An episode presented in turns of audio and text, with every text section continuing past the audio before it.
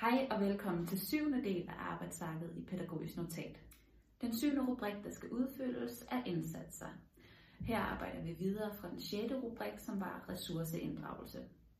Vi befinder os stadig i den del af arbejdsarket, som er handleplanen. Dette er den del af arbejdsarket, der skal være overvejende detaljeret.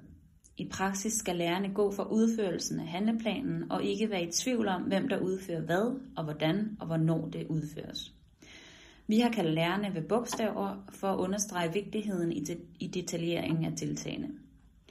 Denne rubrik er afgørende for den videre indsats.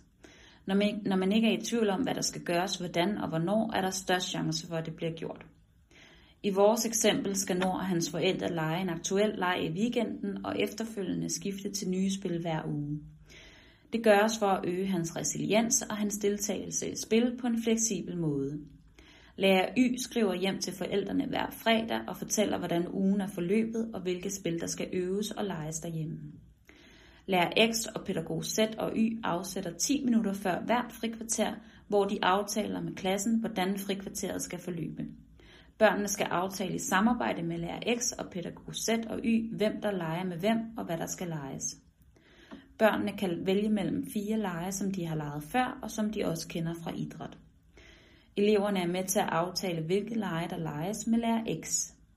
Lærer X og lærer Y skal på et personalmøde informere resten af lærerne og pædagogerne på skolen omkring Nords vanskeligheder i frikvartererne, så Nord nemmere kan guides i svære situationer.